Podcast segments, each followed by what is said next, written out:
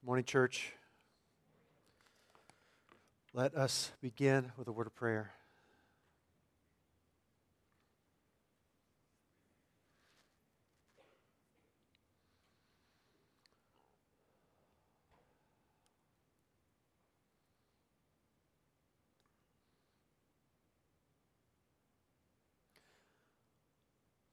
Father, we thank you for the ways that you have prepared us this morning for this moment where it is our privilege to open your word. And we, we thank you for ways that you have been preparing us all week for this, ways that we likely are not even aware of.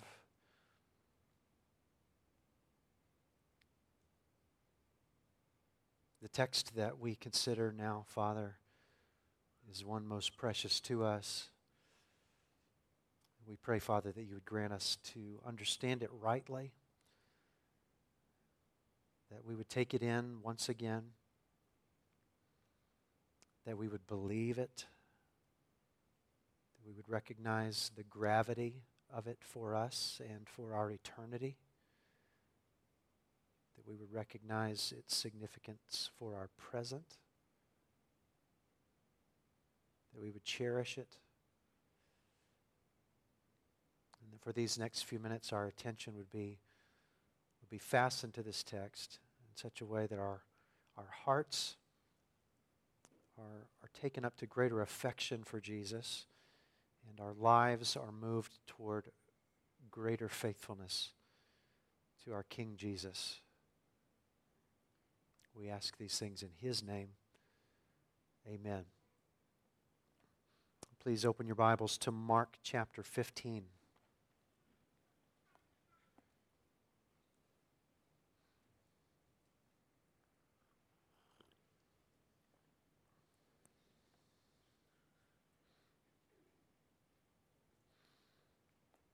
Mark chapter 15. This morning we're looking at verses 1 through 20. So as you're finding your place there, please stand with me and we will read those 20 verses. Mark chapter 15, beginning in verse 1.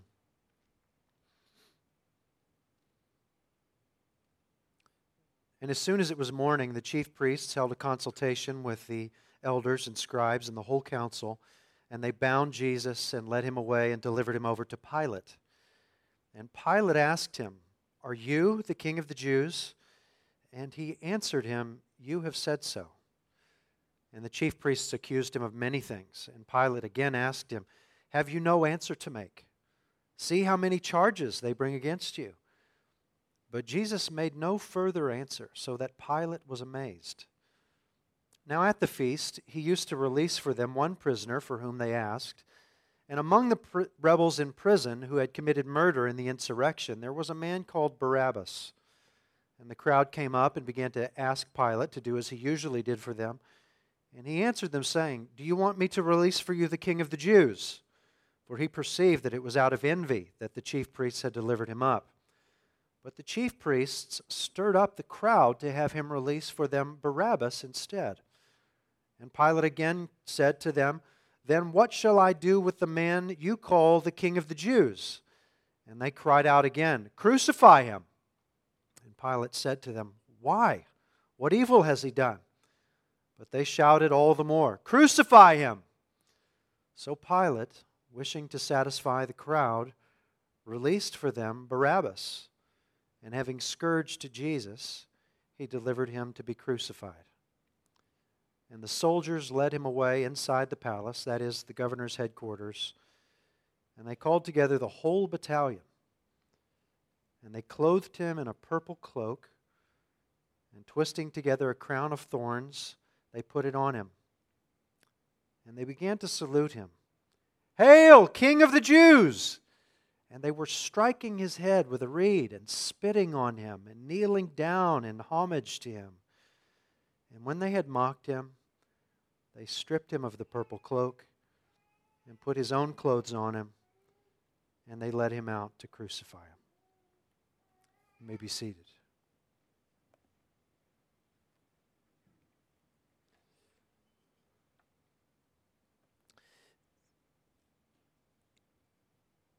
it could be easy to characterize everything happening here as a, a great tragedy, on par with one of Shakespeare's plays, a, a story with tragic events involving the downfall of, of a main character. And though it may be tempting in the confines of the last few passages to characterize the story that way, it would require us to ignore crucial elements of the context. Mark has been telling us all along to expect this and that it is not tragic, but rather it is gloriously necessary in order for Jesus to accomplish his mission. Mark has been telling us from the very first verse of the book that Jesus is the Son of God the Father himself affirmed that truth from heaven at Jesus' baptism in, in one, uh, chapter 1, verses 9 through 11. Beginning in chapter 1, verse 14, Jesus began to announce the good news of the arrival of a kingdom, saying, The time is fulfilled and the kingdom of God is at hand. Repent and believe in the gospel. And it becomes clear through Jesus' teaching, the testimony of others, including the testimony of demons it becomes clear through Jesus' actions that he is the king of this kingdom and that this kingdom is unlike any kingdom the world has ever known. Further, Jesus is a king unlike any king the world has ever known. For this king has come not simply to lead a nation to international prominence, but rather he has come to deliver his people from slavery to one spiritual kingdom into the freedom of his own spiritual kingdom. And a key verse to that end, shaping our expectations about this king, was Mark 10:45. Some of you may have that verse memorized. That is where Jesus said, "For even the Son of Man did not come to be served, but to serve, and to give his life as a ransom for many." Now, what kind of a person needs a ransom? Is a person who is enslaved, controlled. And in this case, Jesus has come to ransom those enslaved to sin and death in the domain of darkness. So, this King Jesus came to give his life as a ransom for them, to give himself up to death so that they might be free. And three times Jesus explains what is going to happen in order to ransom his people when he goes to Jerusalem. He did it once in, in, in 831, he did it once in 931, he does it a third time in 1033 and following. And I'll read that third prediction to you right now. This is 1033 and 34. Jesus said to his disciples, See, we are going up to Jerusalem, and the Son of Man will be delivered over to the chief priests and the scribes and they will condemn him to death and deliver him over to the Gentiles, and they will mock him and spit on him and flog him and kill him. And after three days, he will rise. And that is how Jesus will give his life as a ransom for many. This is how he's going to die to free them from one kingdom that they might be a part of his kingdom. It's going to happen in Jerusalem. And Jesus tells the disciples exactly what's going to, to, take place. But he's not going to stay dead, he tells them three times. But those three predictions, in each one of them, he tells them he's going to rise from the dead. And in the conversation that he just had in chapter 14 with the Jewish leaders, Jesus indicated that after that resurrection, that is when he is going to reign over all. That is when he's going to be vindicated on the other side of the resurrection. He has to die first, and he has to rise from the dead in order to free his people from sin and death in that domain of darkness, and then he will reign over them in the kingdom of God. So, though everyone around him expects him to be a different kind of king than what he has said he is going to be. They expect him to be this earthly king going to Jerusalem to take the throne there. Everything that is happening to Jesus in this passage, the previous passage, the coming passage, everything is happening exactly as Jesus said it would. And we are intended to understand that the path to Jesus' enthronement and the path to our freedom in His kingdom is one that takes Him through first rejection and condemnation, mocking, death, and resurrection. Nothing is going wrong here. Everything is going right. This is how the kingdom comes. And that last prediction that Jesus made in, in Mark 10 33 and 34, it's like an outline for, for this passage and the next passage that we will look at, Lord willing, next time. The Son of Man will be delivered over to the chief priests and scribes. They will condemn him to death and deliver him over to the Gentiles. They will mock him and spit on him and flog him and kill him. And after three days, he will rise. Everyone in this passage talks like, lives like, makes decisions like Jesus isn't a king. But that's exactly what Jesus said would happen.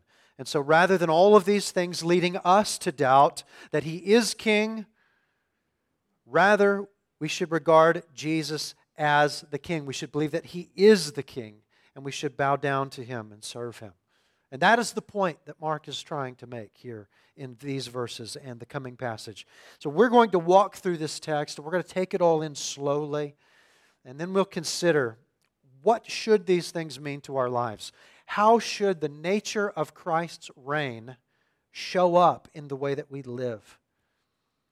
So we're going to see a few things about Christ's reign, what kind of king he is or uh, is portrayed to be in this passage. The first thing that we find is that Jesus is a betrayed king. Mark shows Jesus to be a betrayed king.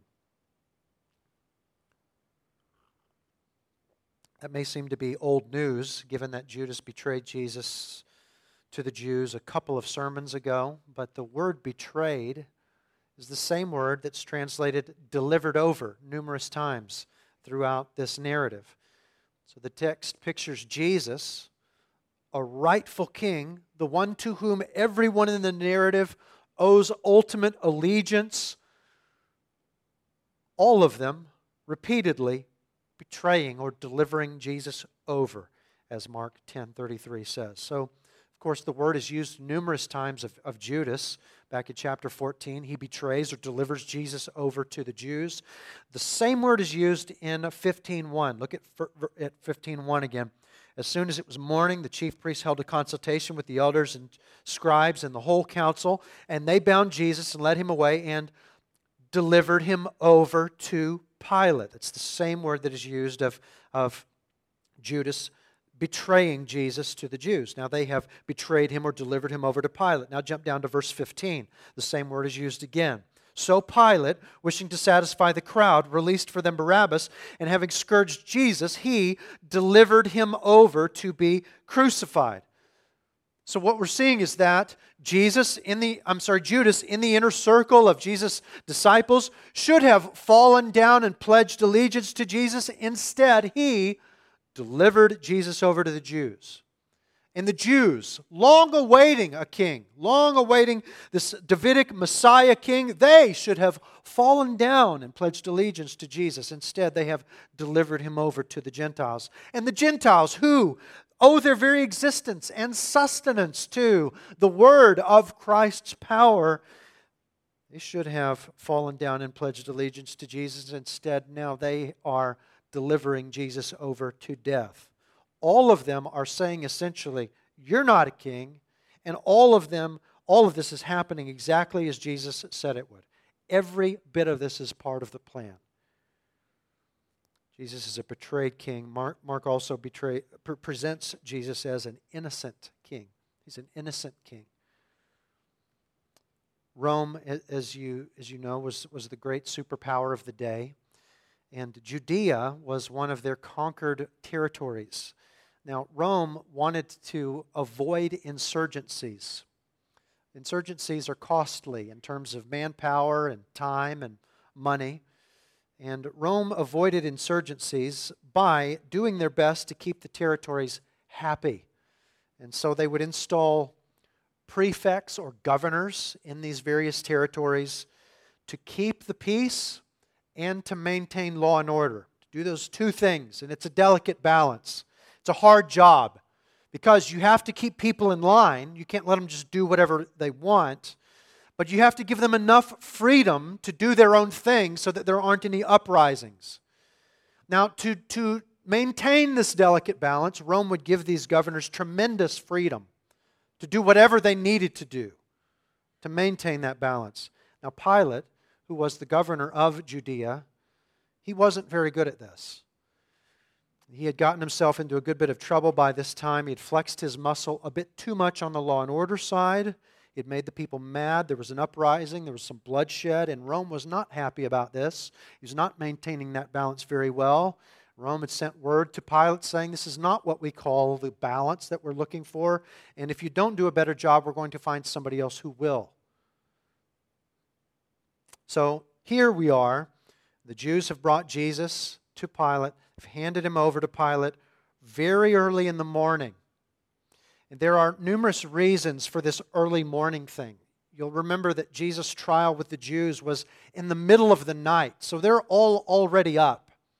A second reason for the early morning delivery of Jesus to Pilate is that it's been recorded by numerous historical sources that these Roman officials they liked to do things like the Marines, get everything done as early as you possibly can. It's been reported that, that some of these governors got all their stuff done by 10 in the morning. So, so this is just when Pilate does his stuff. Third reason for this early morning meeting or delivery of Jesus to Pilate is this is a way to avoid the pro Jesus crowd, which we'll talk about a bit later. Look at 15:2 again. Pilate asked him, Pilate asked Jesus, "Are you the king of the Jews?" And he answered him, "You have said so." Now, remember back in chapter 14 that the Jews condemned Jesus for blasphemy. Now, that kind of thing is not going to stick with Pilate. Pilate doesn't care about that kind of thing. So, so they have morphed that into a threat against Rome. Now, in reality, the Jews would love to see Rome overthrown. But more than that, they want to see Jesus killed. So they pretend to be good subjects of the Roman Empire. And, and, and what they've done is they've come to Pilate and said essentially, hey, this guy says that he's king of this nation, king of the Jews. And you know, you don't want any insurgencies. That's what has been, been brought to Pilate. Now, there's some truth to that king of the Jews thing, right? Because when they asked Jesus at that trial before the council, Are you the Messiah, the Son of the Blessed? Jesus said yes. But they know, based on Jesus' teaching, that he's actually no threat to Rome at all. Rather, he's a threat to them. They've left that out, likely, as they're, as they're bringing this to Pilate. Now, a way to render Pilate's words here in this question to Jesus, a way to render it with, a, with the appropriate emphasis, would be to say, You are the king of the Jews. I mean, just the way that, that, that it's worded indicates that he does not find Jesus impressive or threatening in any way. And Jesus' answer is worded with the same kind of emphasis. Jesus says, says You have said so. There are numerous indications in the text, not only that Pilate did not consider Jesus a threat, but that Pilate did not consider Jesus guilty of anything. One indication is in verses 3 through 5, the Jewish leaders, they're making more accusations against Jesus, likely because this king of the Jews thing is not sticking. It's finding no traction with Pilate. And then when Pilate prompts Jesus to respond to these many accusations, what do we find? Jesus says nothing.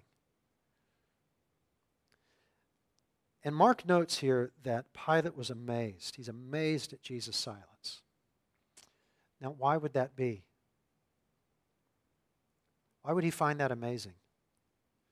We'd find it amazing because what would you conclude about somebody who makes, who makes no defense? You, you, you have to conclude this is a person that is not interested in preserving their own life. And that is amazing. And we also should find that amazing. And we also should conclude that from Jesus' silence. Jesus has no interest in preserving his own life. And why is that? Remember, that this is not just about Jesus securing a throne, but it is Jesus securing a throne, and in the process of that, gathering many brothers and sisters with him into that kingdom. If Jesus is acquitted of any crime here, he is not going to go to the cross. And there will be none of his brothers and sisters in that kingdom. Pilate's amazed at Jesus' silence, as we should be. There's more to indicate that Jesus is, is innocent. We'll look more closely in a moment at the release of Barabbas over Jesus, but just notice that, that it's, it's Pilate's custom at the feast to release a prisoner. This is likely a very good way to maintain that balance we were talking about just a moment ago. To, to maintain the peace, you give the people what they want occasionally. This is, a, this is good politics here. Give them one of the prisoners. When it comes time to release someone for the Jews, Pilate suggests releasing the king of the Jews. Now, now think about that. It is in Pilate's best interest to release the least threatening person he can. You, you don't want to release a true insurrectionist if you're wanting to maintain that balance. But he suggests giving them Jesus. Why would that be? He finds Jesus unthreatening and not guilty of anything. Verse 10 reinforces that. He says, For he perceived that it was out of envy that the chief priests delivered him up. In other words, not because he's actually guilty of anything, he didn't do anything. The chief priests are just envious of him. And when the people eventually call for Jesus to be crucified, Pilate says to them, Why? What evil has he done? It is obvious that Pilate believes Jesus to be innocent. He hasn't done anything at all, and he is no threat. This is an innocent king who is going to suffer for what he does not deserve. But we have to remember, in the context of the whole book, that this is all part of the plan. This is the road to the throne, and this is the way that this king brings with him those that belong with him. He's an innocent king. He's also an exchanged king. He's an exchanged king. Some expositors have made much about how the crowd that hailed Jesus as the heir of David on Palm Sunday called for his crucifixion on, on Good Friday. However, many commentators hold that the crowd assembled on Friday was not composed of the same folks that were so pro Jesus throughout the week. Again, verse 6 tells us about Pilate's custom of releasing a prisoner at the, at, at, the feast. Verse 7 informs us about Barabbas, who was a member of this insurrectionist group of murderers currently imprisoned. By the way, that means Barabbas is exactly the kind of person that, that Pilate needs to keep in jail. Verse 8 is important for understanding the composition of this crowd. Remember, this is early in the morning. Why are they there? Why is this crowd assembled? Verse 8 tells us they are there to ask for the release of a prisoner. Now, we don't know how important the release of these prisoners was to the average Jew. We, we would have to speculate to answer that question. It could be that this is like the World Series to them, and everybody wants to go. But it is more likely that a very particular kind of person gets up early, early in the morning to go to Pilate to ask him to let a, a prisoner go free. The point is, though, they have not gathered to have Jesus crucified. Mark has told us why they're there.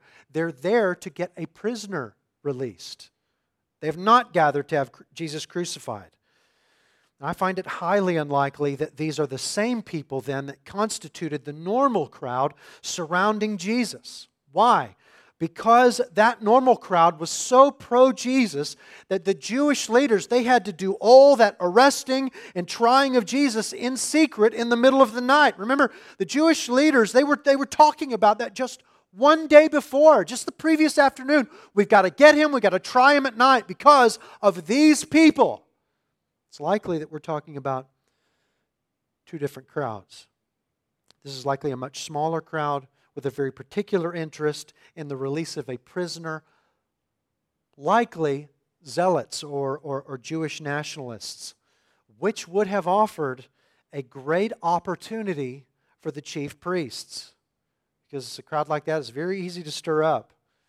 That is also the exact kind of crowd that Pilate would want to appease, and that's the exact kind of crowd to whom Pilate would want to say, Would you like me to give you the king of the Jews? You zealots, you Jewish nationalists, you guys who are all about the Jewish nation, should I give to you this king whom I whom I personally don't think is actually the king, but you probably do think he's a king, and I don't think he's threatening, but you probably think he's wonderful, and you're rah rah about him, and this is a win win situation. So don't you want the king of the Jews? But verse 11 the chief priests have stirred this crowd up to have Pilate release for them Barabbas instead. How they did that, we don't know. It's possible that, they, that they're telling the crowd, look, Barabbas is way better for your cause than this Jesus guy.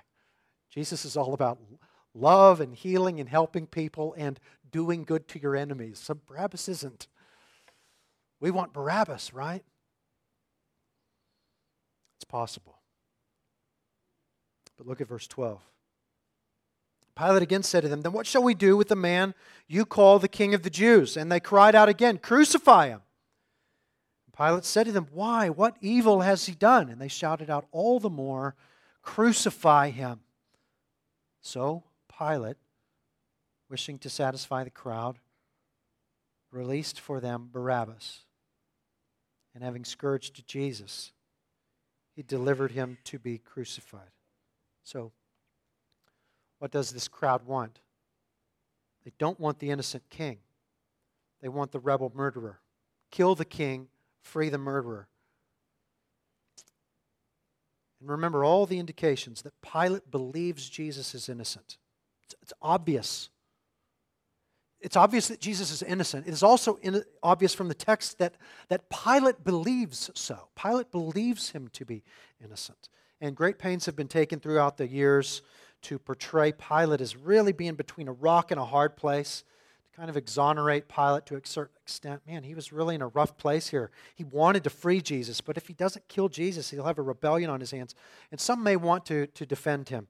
But the truth is that he knowingly had an innocent man killed in order to save his own job. I don't find that heroic in any way. I have no sympathy for him. Why was Jesus killed? What does this text tell us? It wasn't for blasphemy, it wasn't for insurrection, it was because this Jewish crowd demanded it, and their Roman oppressor refused to stand up to them.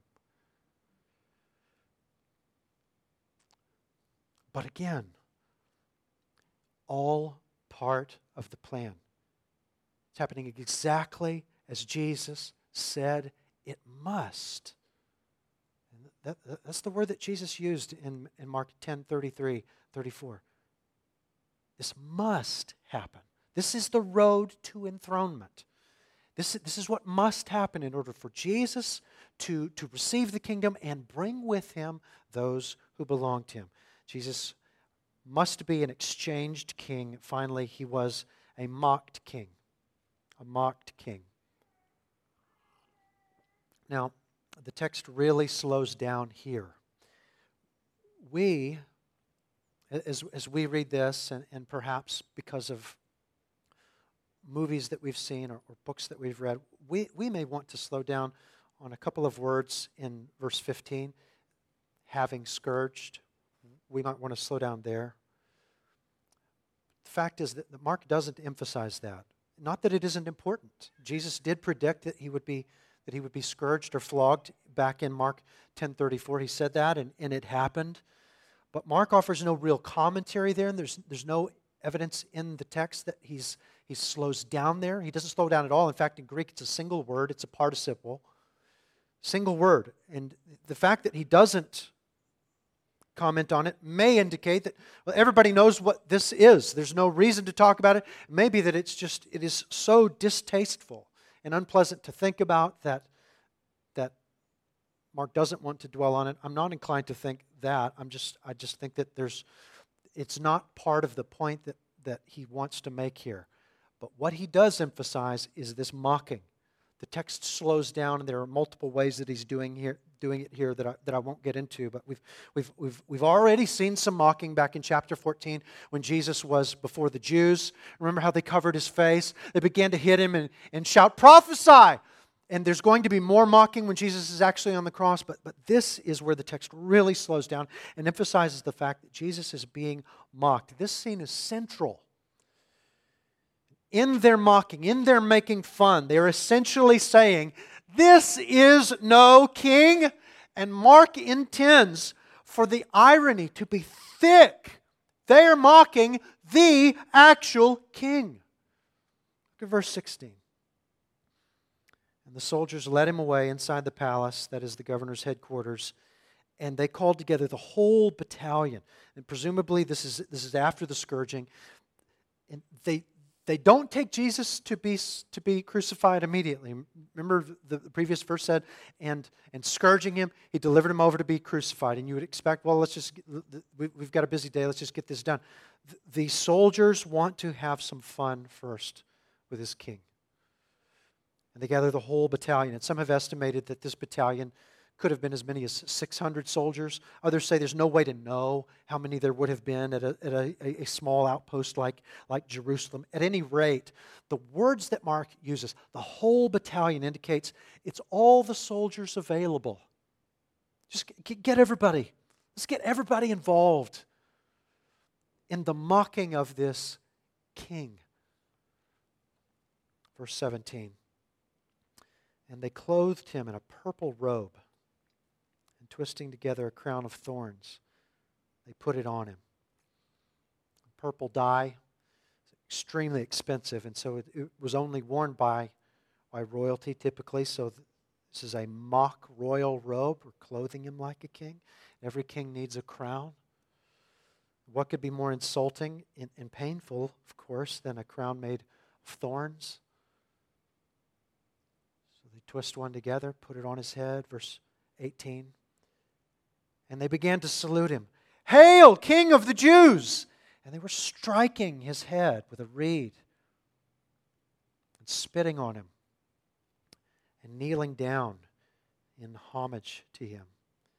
Verses, verses 18 and 19 go together and both indicate r- repeated actions. So there's no telling how, how long this went on. We, we don't know, but just striking his head with the reed while he's got that crown on and spitting on him mock adulation over and over. Now, they are mocking him.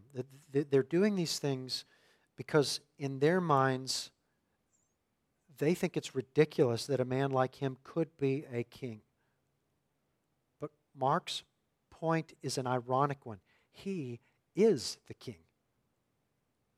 And from verse 1 of chapter 1, that is the point that Mark has been making. He is the king, the long awaited king, come to save his people from not Romans, but sin and death in the domain of darkness. And his unique path to enthronement takes him through this exact treatment, all according to plan. Verse 20. When they had mocked him, they stripped him of the purple cloak and put his own clothes on him and led him out to crucify him. Though, though everyone in the narrative treats Jesus as if he is not king, Mark has crafted the narrative in such a way as to make the opposite point. All has happened exactly as Jesus the king has decreed. One commentator has noted that, that, that, that, that Pilate declared him king. He was anointed with spit, robed in purple, crowned with thorns, hailed with blows and bows. They paid mock homage to the true king of the universe. Even as they're making fun of him, they are actually bowing down to the true King. You remember Psalm 110 from the passage that we studied last week? This is the passage that, that, that Jesus alluded to as he's answering the high priest's question. He said, Are you the Messiah, Son of the Blessed? Jesus alluded to this psalm, the first two verses of which read this way The Lord says to my Lord, Sit at my right hand until I make your enemies your footstool. The Lord sends forth from Zion your mighty scepter, rule midst of your enemies. Jesus, even as all of this is going on, Jesus is ruling in the midst of his enemies. So, though it may look as if we have a tragedy on our hands, nothing could be further from the truth. This is exactly what has been decreed. Now, if, if we believe these things, how will we live? How will, how will it shape our, our thinking, our affections, our lives? That's a question that could be answered in numerous ways. Belief in the rightful reign of, of Christ could have any number of implications for, for life. And, and I encourage you to consider that question yourself. Consider that question in, in the moments after this message. Consider that question in your own time with the Lord as you're spending, spending time in the Word and in prayer this week. If I believe this passage, how will it affect the way that I live? It's a, it's a, that's a crucial discipline for a believer. Ask that of, of every sermon that we hear, of every passage that we read. If I believe this, how will I live? I have three suggestions based upon the details of, of this text. Three suggestions of how belief in these things might guide the way that we live. I asked earlier, why was Jesus killed? Why was Jesus killed? And, and I suggested that it was because the, the Jews demanded it, and Pilate refused to stand up to them. And that is true, but let me ask that question a bit differently. I'll add a word to the, to the beginning of it. Ultimately, why was Jesus killed? Ultimately, why was Jesus killed? The exchange of Barabbas for Jesus is a great picture of the answer to that question. Now, Barabbas is a name that in Aramaic means son of the Father, and I personally don't believe in coincidences. I believe that that's significant. If you're taking notes, you might write down Genesis 5, verses 1 through 3. Genesis 5, verses 1 through 3. You could also write down Luke 3, 38. Luke 3, 38. Those two passages depict Adam as a son of God. Adam is a son of God. And, and I would argue that Barabbas, son of the Father, is something like a picture of man in Adam. He is a rebel murderer. Jesus is the eternal Son of the Father. Very God of very God come to save Adam's race. And so the innocent king is offered in the stead of the rebel murderer. The innocent king goes to the cross, the rebel murderer goes free. The king receives death, the rebel receives life. Jesus is going to die the death of an insurrectionist, which Barabbas actually is. Ultimately, ultimately, why was Jesus killed? He was killed as a divinely planned substitutionary atonement for sin. You are Barabbas. I am Barabbas. Like Adam, we are rebels from the heart in desperate need of atonement for sin needing to be brought back under the gracious rule of our Creator God, which we rejected so long ago. But someone had to pay the penalty for our sin. Someone had to die on that cross. Someone had to rescue us from the domain of darkness and bring us into the kingdom of light. And it was our cross to which Jesus was condemned, our punishment that he endured that we might be saved on the cross, the Father laid on him, on Christ, the iniquity of us all. Isaiah 53 6. We have, we have no indication what Barabbas' disposition was toward Jesus, but here's what, what it should have been the message that Jesus began to preach at the beginning of the Gospel of Mark. That should have been Barabbas' disposition toward this king who died on his cross. The time is fulfilled, the kingdom of God is at hand. Repent and believe in the gospel. Repent and believe in the good news of this king who comes to give his life as a ransom for rebel sinners.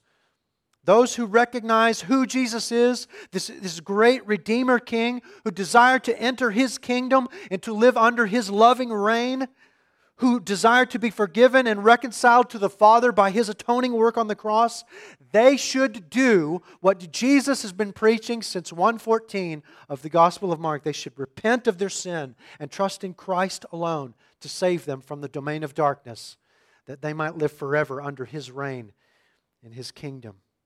If I believe these things, that is one thing that I must do. I must follow Christ in repentance and faith living not just a moment of repentance and faith, but a lifestyle of repentance and faith, turning daily from rebellion and submitting in faith daily to King Jesus.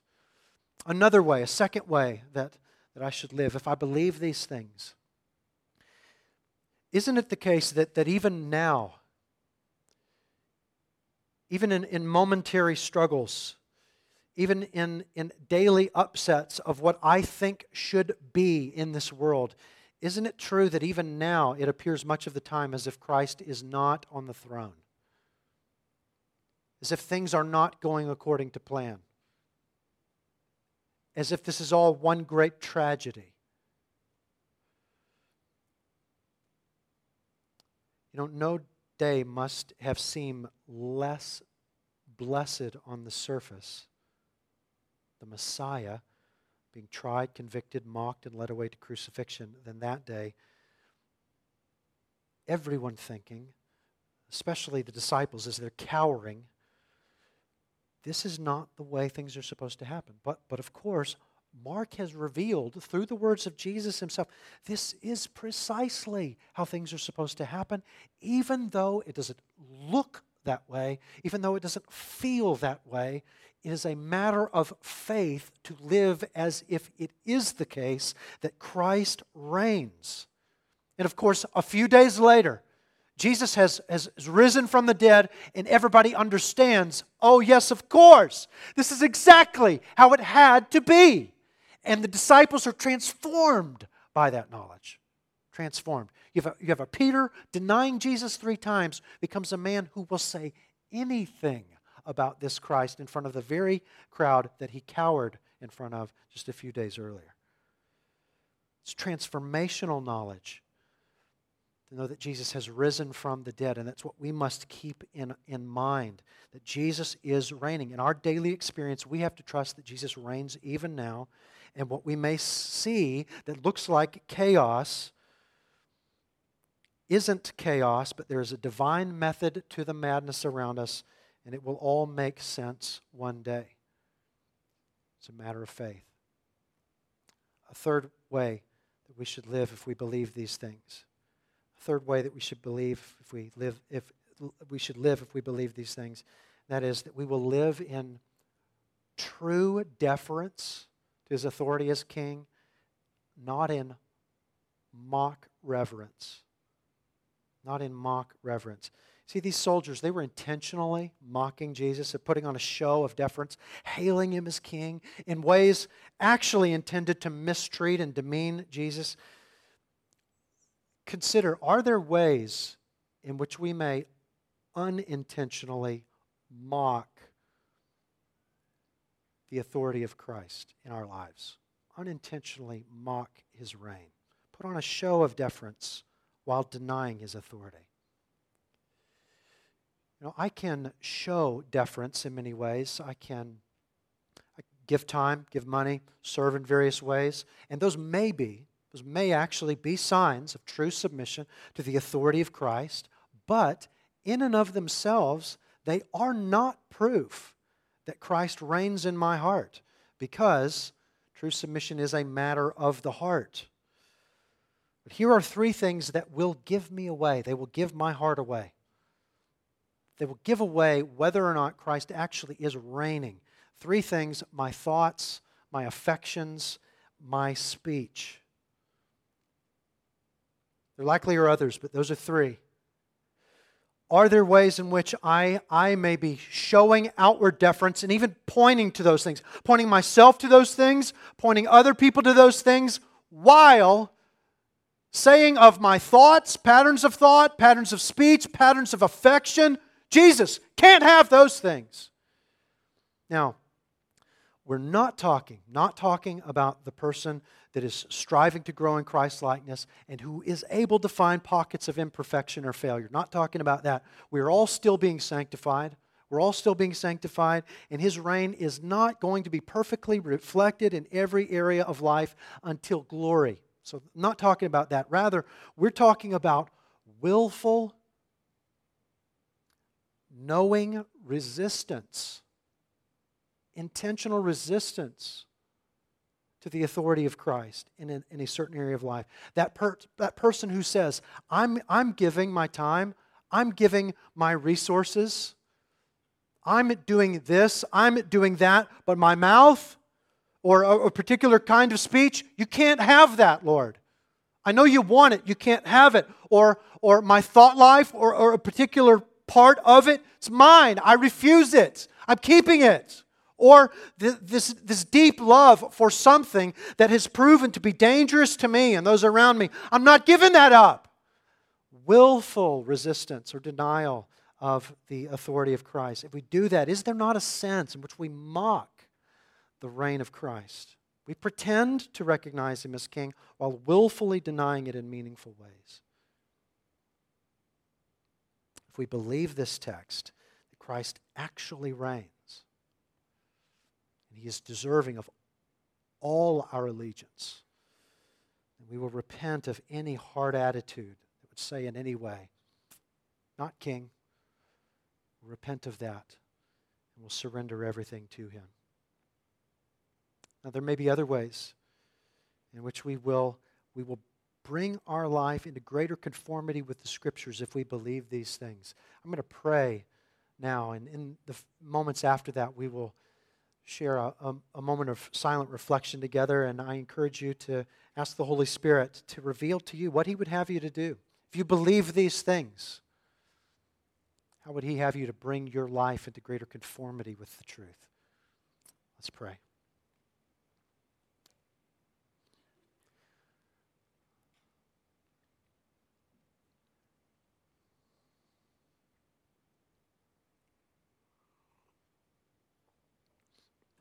Father, we do praise you that you are a God who would love so much as to give his only Son to save wretches like us. We thank you that all of these things are true.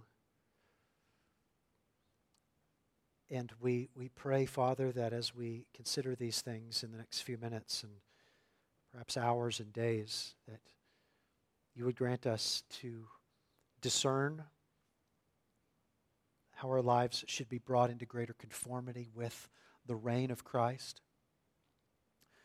We thank you, Lord, for Christ's conviction and knowledge and commitment to the reality that his throne lay on the other side of a death, a horrible death, atoning death and resurrection. That he was determined to do that, that he might bring us with him into his kingdom. We thank you for that. Please reveal to us what it would mean for us to live in light of that. Please grant us hearts of, of gratitude and faith and love the desire to live in submission to this great and loving King. We ask in his name. Amen.